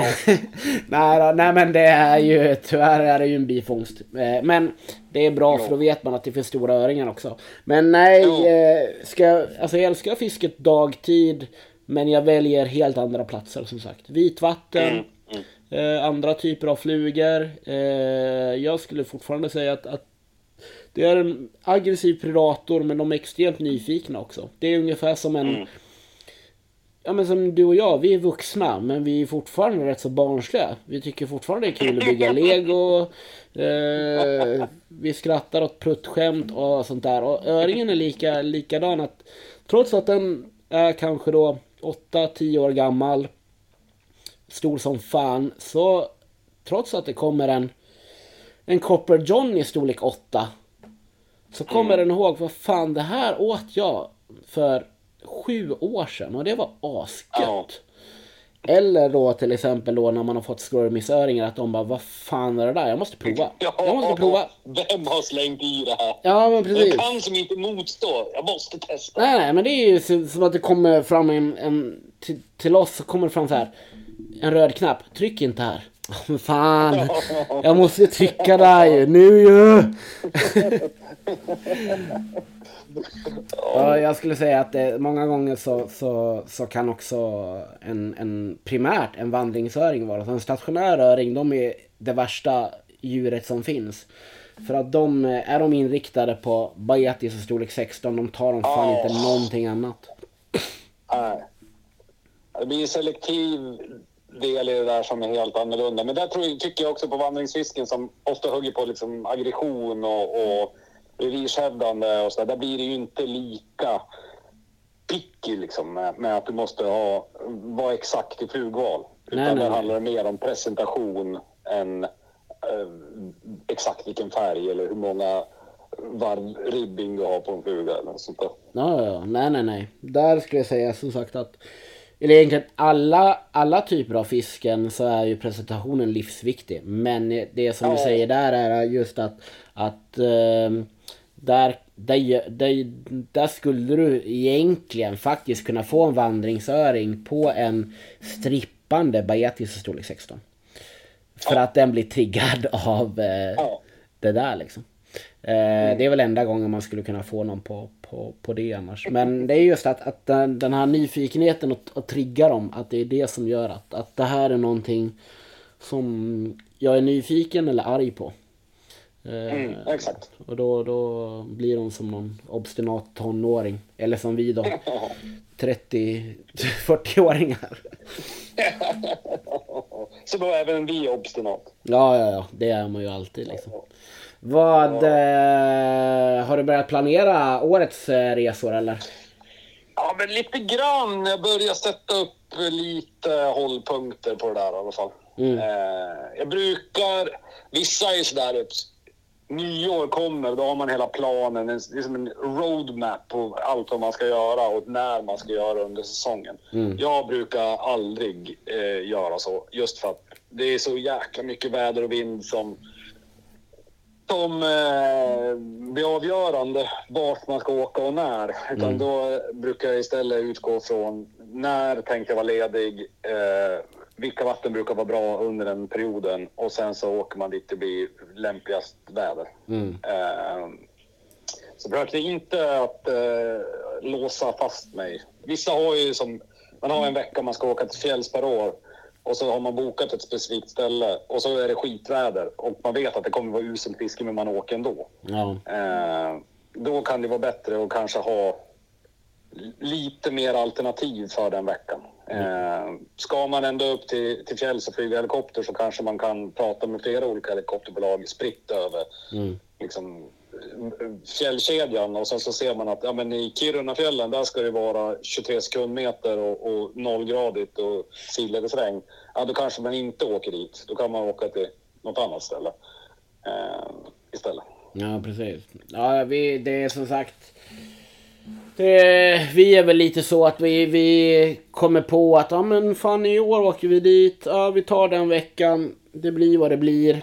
Eh, tyvärr. Jag skulle säga att det, de enda misstagen man har gjort det är när man har åkt för tidigt. Eh, vi gjorde det ett år. Eh, då åkte vi ju rätt så lite mer, inte så högt upp.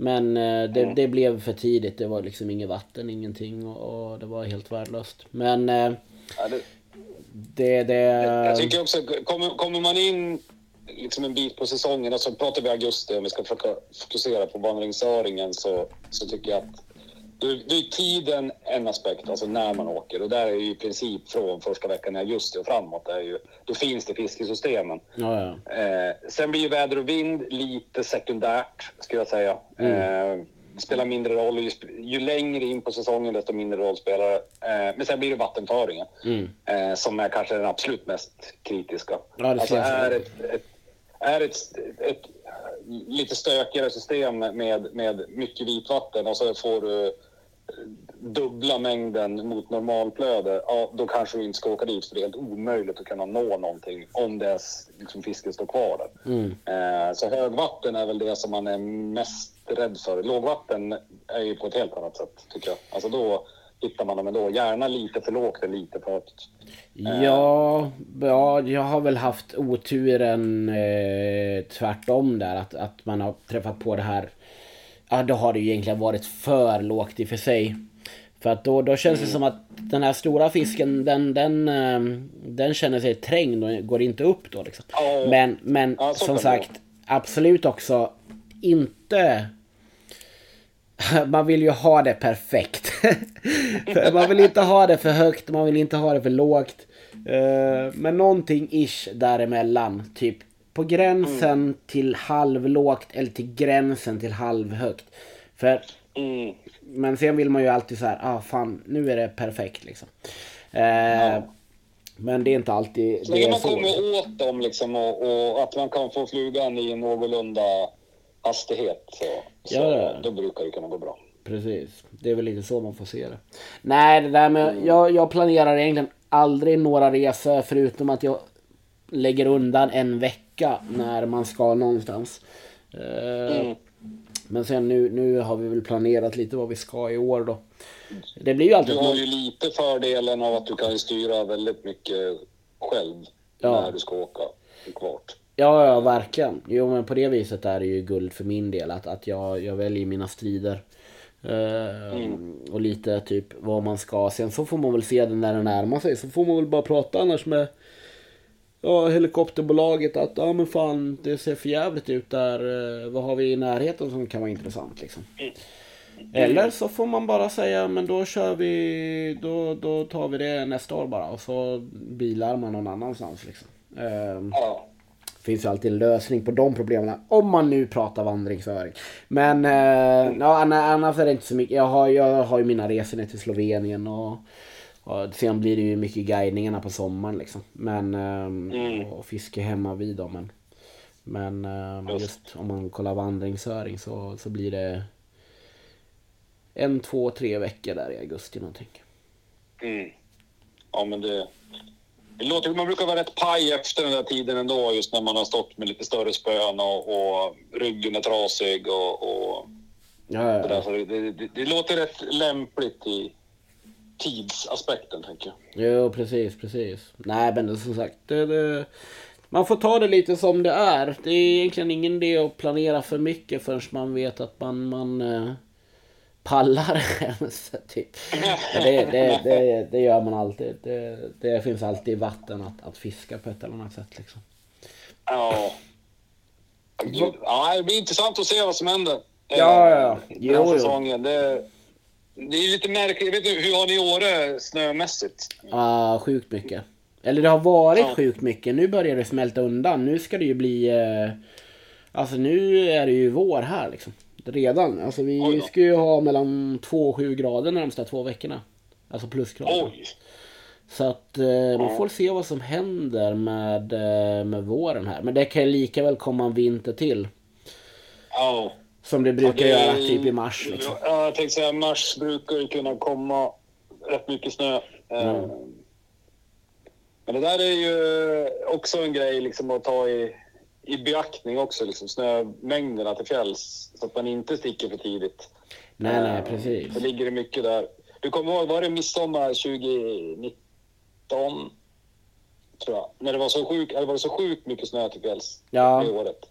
Och så kom det ju 30 grader i Jämtland på midsommar. Jajamän. Allt smälte samtidigt och det var vatten i skogen överallt. Ja, ja. Jo, men det, jag tror det var... Undrar om inte det var det året eller om det var också året efter. Då var det ju... Ja, men som här i Indalsälven så var det ju typ fyra meter högre än normalt vattenstånd. Ja, Eh, då, var, då, då kom jag till Åre och skulle fiska. Det, ja, det var ju kanske inte det roligaste. Han fiskade väl gata i björkarna. Eller inne i björkskogen. Ja, så. ja, ja, ja. Nej, Det, det, nej. är man, som ett träsk man går i när man går runt och klafsar bland tallar och björkar och granar eh, upp till knäna innan man ens liksom ser älven. Nej, nej, nej. Det där är en jäkla avhängning liksom. Nej, man får bara hoppas att det blir... Eh, man hoppas väl alltid på en bra vår, helt okej. Man vill gärna ha lite högvatten i början så man kan fiska lite streamers och sen vill man att det ska vara relativt... Ja, det är ju sån, det värsta är ju om det blir för lågt liksom egentligen. Eh, för då, Ja. då, då blir det i alla fall den stationära fisken lite knepig. Men sen är det ju... Har man ju sitt... Ja, det finns ju lite vandringsöring runt omkring här som är rätt intressant på, på aningen ju lägre vatten. Många fina vatten runt knuten i princip. Ja, precis. Jo, det, det är man... Ganska lyxigt. Ja men alltså man säger så här, det är ju... mm, Jag tror att, att visst, okej nu har ja, vi har varit utomlands och gjort resor till höger och vänster, men jag tror att Alltså just fisket i Sverige överlag, alltså det, det, det finns ju inte så mycket som är likvärdigt det i Europa liksom. Nej. Eh, om man bara... Framförallt väger man, väger man in liksom andra arter i, i de här miljöerna också. Som, nu är man ju ingen harrfiskare över, överhuvudtaget själv, men, men du har ju både det, den stationära fjällöringen, vandringsöringen, rödingen i, i ganska lika områden. Ehm, så du, du kan ju få väldigt mycket olika utan att behöva eh, köra 40 mil bil. Nej, nej, precis. Nej, Det är ganska och coolt. i sjuka storlekar också liksom. Det är fan mig... Ja, ja, ja, gud ja. Det, jag mådde ju lite dåligt när jag sammanfattade mitt år förra året när jag hade fått... Jag vet inte om jag fick tre eller fyra harrar över två kilo. Alltså, Eh, det är fan... Jag, jag tror faktiskt det blev fyra stycken harrar över, över två det är ju kilo. sjukt. Och då försöker man att inte fiska harrens liksom. Eh, ja det är fan sjukt. Det eh, tror jag inte många har varit med om på en säsong liksom. Eh, inte ens harrfiskarna liksom. Men det är, ja. Sen var ju mitt öringfiske sämre fram till augusti då, men, men sen lyckades det också lö- lösa sig liksom. Hade du en bra säsong förra Just. året eller? Ja, men jo. Det här är nu, nu, jag har jobbat så jäkla mycket här sista åren. Eh, så att eh, det har varit inte jättemycket. Att jag, jag har inte kunnat vara ledig så mycket som jag har velat. Men jo, jag hade jättebra. Eh, det blev väldigt bra. Framförallt vandringsöringssäsongen blev väldigt bra. Mm. Eh, där eh, jag tror jag fick typ nio vandringsöringar på tre dagar eller något sånt där när vi, på ett av ställena. Eh, och det är så här, det, det ska ju inte hända. Ehm, men men nej, det, summa summarum har det varit bra. Några fina rödingar. Eh, råkade ju flaxa in och fick ett sånt här kvotvatten uppe i Norrbotten dit de släpper 15 kort per år. Mm. Sådär och eh, hade alldeles för enkelt fiske på röding. Eh, så vi fick väl 40 rödingar på tre dagar. Eh, ja, det, är så, det ska inte heller hända. Nej. Eh, Nej, det ska verkligen men, inte. men ja, vet, totalt oskygga. Eh, man kunde ju stå och fiska dem på tre meter. Mm. Väldigt surrealistiskt. Eh, men, ja, men det var en bra säsong, eh, helt klart. Och framförallt, eh, det vart nog ingen sån där riktig megakluns men, till öring. Men, men där uppe och touchade mot fem kilo i alla fall. Så Ja. det får man vara mer än nöjd över. Ja, det får man nog ändå säga. Som sagt, det är ju... Men det är klart, det är klart att man, man inriktar sig på när man fiskar vandringsöring en femplussare. Men det är klart, få Ja. fiskar som är på tre och ett halvt, fyra, strax över fyra, fyra och ett halvt kilo. Det är ju superfiskar. alltså. Sjukt, ja, det är sjukt fina fiskar. Ja. Gud. Men man har ju blivit skadad när man har hållit på med det där också. Ja, ja. Ehm, Så då jagar man alltid de där... Gränserna flyttas ju alltid. Jo, precis. Vad, eh, vad har du för... Nu har du ju fått en drömöring, men om du skulle få, få komma på en, en ny... Om du skulle önska en ny drömöring då? Ja, men Eh, alltså, man jag, säger, eh, typ, du måste säga... Ja men storlek, hur, när, vart. Du behöver inte säga exakt, exakt plats, men typ Sverige, Norrland, bla bla bla. Ja, du fattar. ja, men, ja, men jag, jag håller på att odla någon typ av dröm i skallen nu. Och det är ju faktiskt inte en öring. Okej. Men det är en laxfisk. Eh, skulle man kunna säga. Ja, men, vet, jag har ju börjat kolla på att åka till Bolivia. Ja, Och fiska golden, fiska golden dorado i så här biflöden till Amazonas kristallklara vatten, precis som det är i svenska fjällvärlden. Ja. Fast istället för att ha fjällbjörk eh, runt omkring det så har du regnskog. Och så är det ju så här superaggressiva fiskar med fettfena. Mm. Eh, som hade varit jäkla coolt alltså.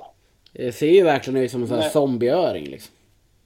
Ja, men En, typ. en guldlackig Eh. zombieöring som döda. Ja, men du vet, tänk en guldfisk i ett eh, akvarium som har fått föröka sig med en stor öringshanne.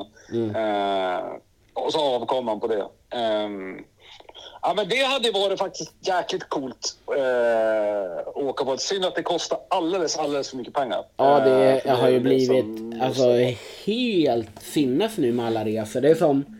Ja, men förra året så satt jag och kollade lite så här. Ja men fan undrar om man skulle dra och fiska lite... Lite typ havsöring i Älvi typ. Ja men Kautaupen eller någonting. Man bara ah, okej 110 000 för en vecka liksom. Mm.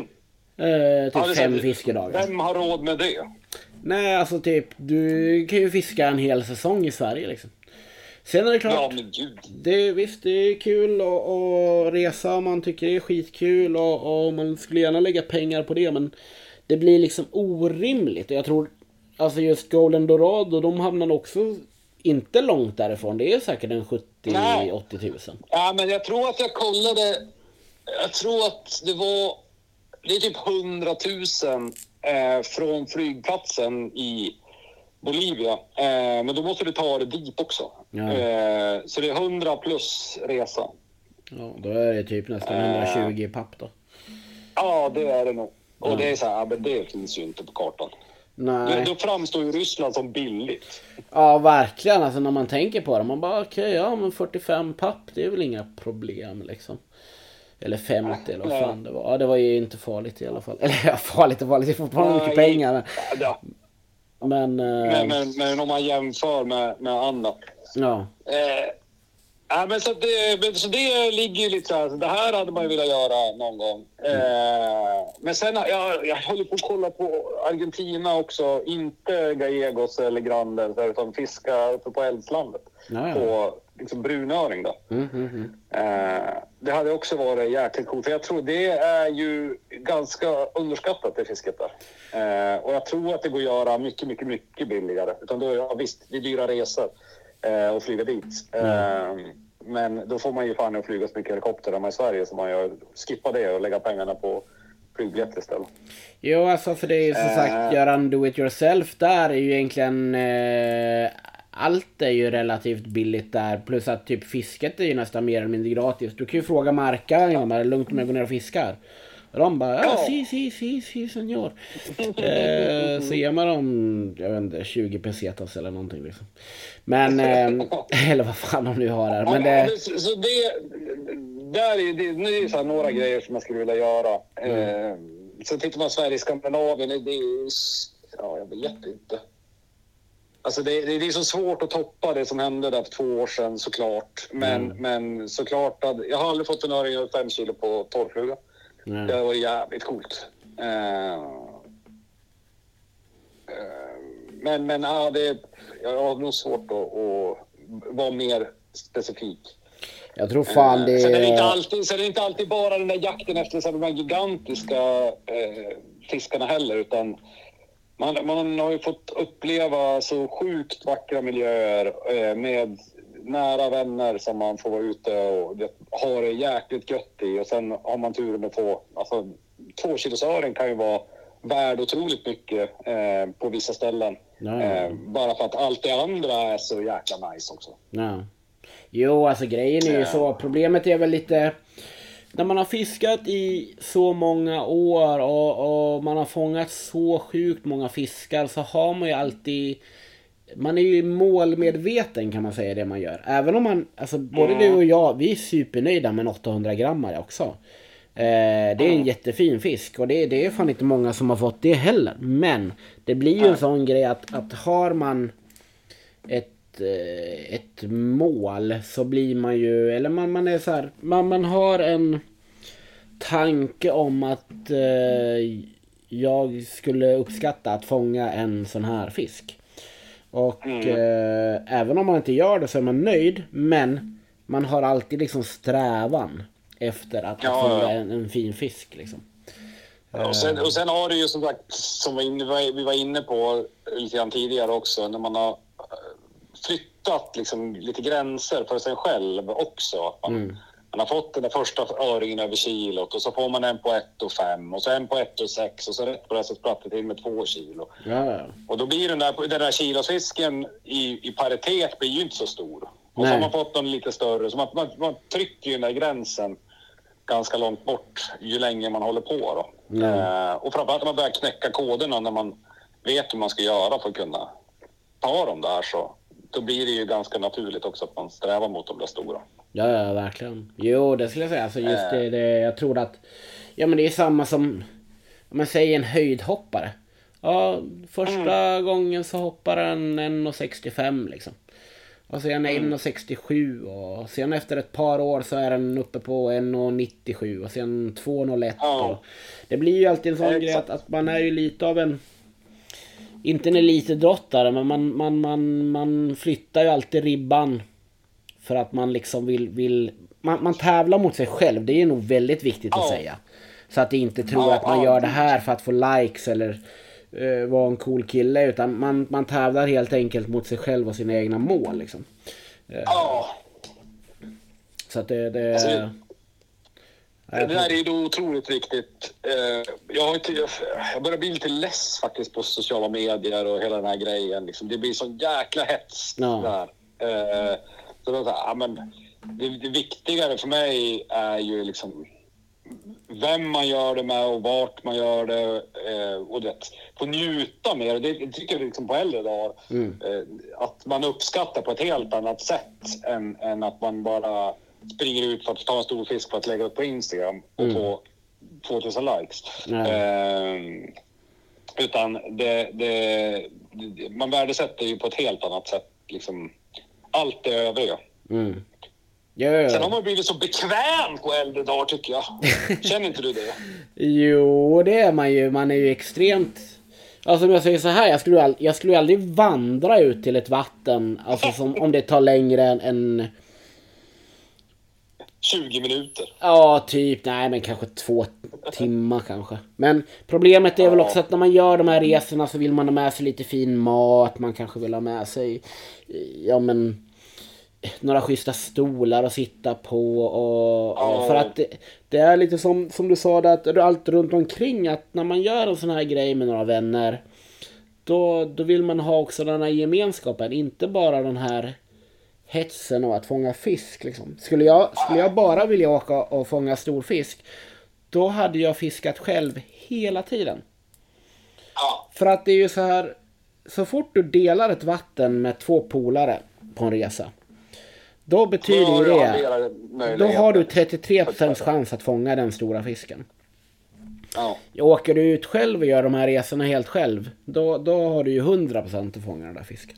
Men det som du säger, alltså just det här att, att få göra grejer med vänner eller ja, med folk som är lite som en själv och, och man har det gött och sådär. Så på det viset har man ju blivit väldigt bekväm i att, att det ska vara rätt nice runt omkring. Sen har man inga problem med att stå ut med skitväder och regn och rusk och, och Ja, två plusgrader.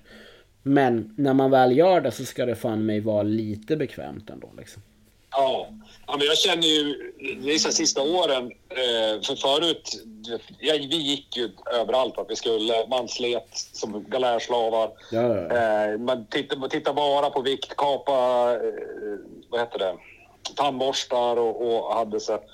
Medan nu så uppskattar jag ju på ett helt annat sätt att kunna ha, jag köpte ju en sån här tältkåta. Mm. Ett 15 kvadrat, det är som en fjällägenhet med kamin och fältsängar och vet, ryggen börjar bli dålig, då är det skönt att kunna ligga plant och, Mm. och sådär.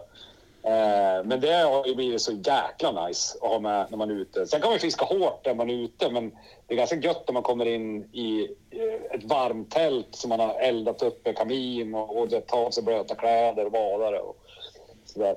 Jo, nej, vi är Och det går ju inte går inte, att slita med det där när man, när man inte har en helikopter. Liksom. Nej, nej, nej. Eh, Nej, Så att, det, det är så jäkla roligt. Jag hade en sån här diskussion med någon för något år sedan då. Och han tyckte ju, han, jag såg det att han skrev på sin Instagram sen att han tyckte att att åker man ut helikopter ut så är man en clown. Eh, Okej. Så att jag blockade faktiskt honom. Just för att, ja, men jag tycker den, alltså, alltså om folk gör på ett speciellt sätt, man ska ha respekt för det. Jag, jag säger ju inte åt någon som vandrar ut att de är en idiot liksom. Utan Nej. tycker man om att vandra ut, gör det. Men tycker inte illa om folk som, som ja, men tar en helikopter för att de vill ha det bra när de inte fiskar liksom. För att det, Ja. vi kör samma sak. Det, det är skönt att ha en, en tältkåta. Man kan liksom, man har alltid torra kläder. Man kan sitta där inne och äta om det regnar. Eh, det, det, det blir en annan gemenskap på det liksom. Så att, eh, nej jag tycker det är en sån grej, lite som man pratar där, just det här med sociala medier till höger och vänster. Det, problemet är väl att, att både du och jag eh, jobbar med några av de största företagarna liksom. Eh, Mm. Så där är ju, är ju också en avhängning av att, att på något sätt både promota sig själv och, och de man jobbar med liksom. Men eh, sen som sagt kan man alltid sätta en, en liten gräns på det där att, att eh, med en rimlig nivå. Liksom. Ja men precis. Det, det som sagt, det behöver inte vara att man åker land och rike runt bara för att fånga de största fiskarna för att få som sagt 3000 likes utan att även om jag säger som förra året. Det, den mest minnesvärda fisken för mig det var när jag hade haft 10 dagar piss. Så fick jag en, en, eh, en jättefin torrflugöring på, vad kan det ha varit, 1 och 4, 1 och 5 kanske. Mm. Jag, jag, jag nästan grät. Jag skrä, skrek ut. Jag bara, ja! Typ, ja, det, okej, det, är, det är en fin öring. Men det är ju inte Ja. i våra mått mätt en jätteöring. Men det är en, det är en fin Ja. öring. Men, men det var en av de mest minnesvärda fiskarna för mig. Liksom. Och det är ju... Ja. Det, det, det är sånt man ska dela också. Att, att eh, just det här att, att ja, men kunna bli Storleken har glad. inte betydelse. Det säger inte alla. det är omkretsen som... nej, men eh, nej, storleken har verkligen ingen betydelse när det gäller fiske utan eh, det är hur man tänker. Det, jag tror att det är extremt viktigt att hålla sig ödmjuk inför det man håller på med. Ja, gud. För att då, då blir det mycket roligare för din egen del också. Liksom. Ja. Helt klart. Enig. För då, då blir det också att man, man, man kommer ihåg de bra stunderna. Men man kommer alltid liksom nästan bli hänförd på något konstigt sätt över de här magiska fåtal tillfällena som, som man är med om ett par gånger i livet. Liksom. Mm. Ja, gud. Så att eh, nej, jag förstår att du inte har någon drömöring utan att du vill fånga en golden dorado istället. ja, men det jag har som upplevt, eh, det var som så perfekt allt Ja. i det där så att, så att eh, men, men, eh, så jag, jag har som ingenting här och nu som man kan säga att det här är mitt goal.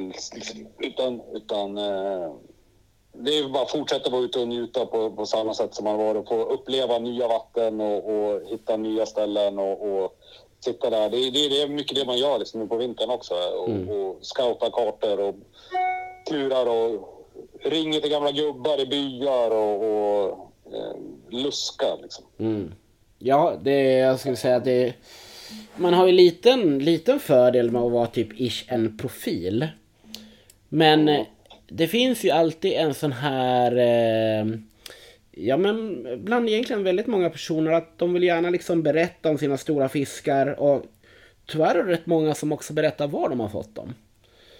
Så att jag har ju fått rätt många vatten som jag är lite sugen på att åka till.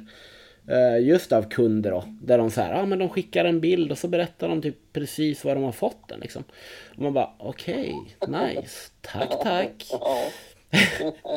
Så att, eh, ja på det viset öppnar det sig lite, lite dörrar. Men det är som sagt, man har ju lite vatten som man känner till till höger och vänster. Och, och man blir väl lite hemmablind på det där viset. Men, men eh, ja, man får se vad man har tid med. Och, och man, egentligen ska man bara vara glad att man har hälsan, att man fortfarande kan vara ute och kötta på liksom. Så att, eh, Ja, visst.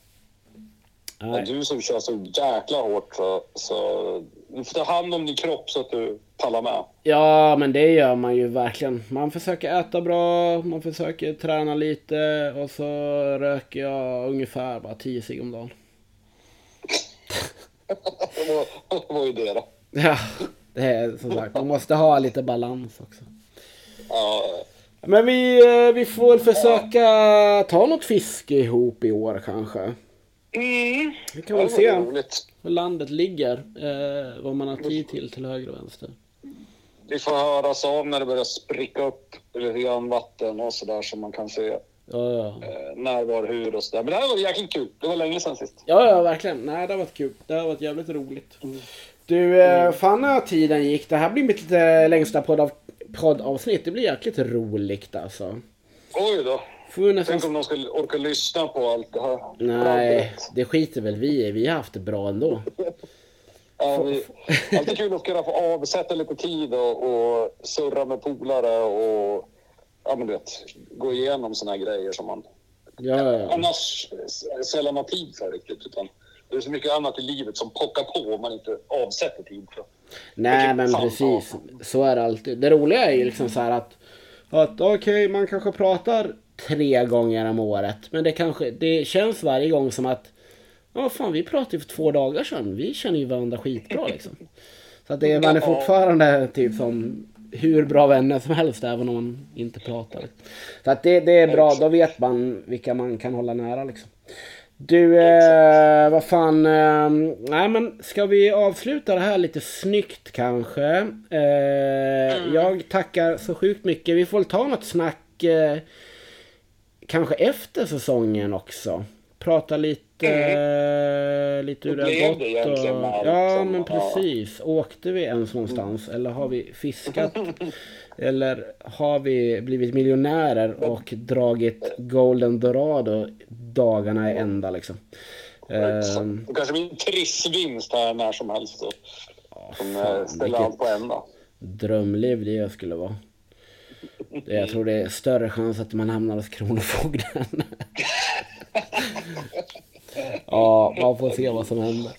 Men du, eh, Emil Westrin med det långa skägget. Eh, stort tack för det här samtalet.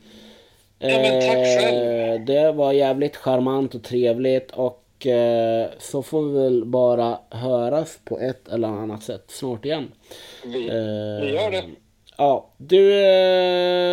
Ta hand om dig. Ja men du med.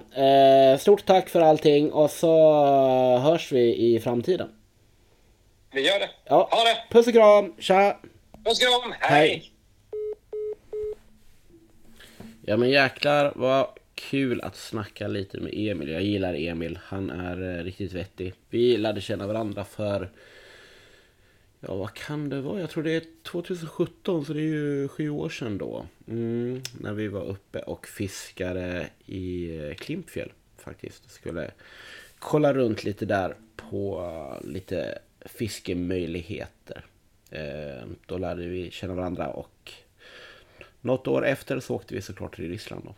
Men men, nej men eh, stort tack för att eh, ni har lyssnat och stort tack om ni delar och eh, ja, tack som sagt för all support.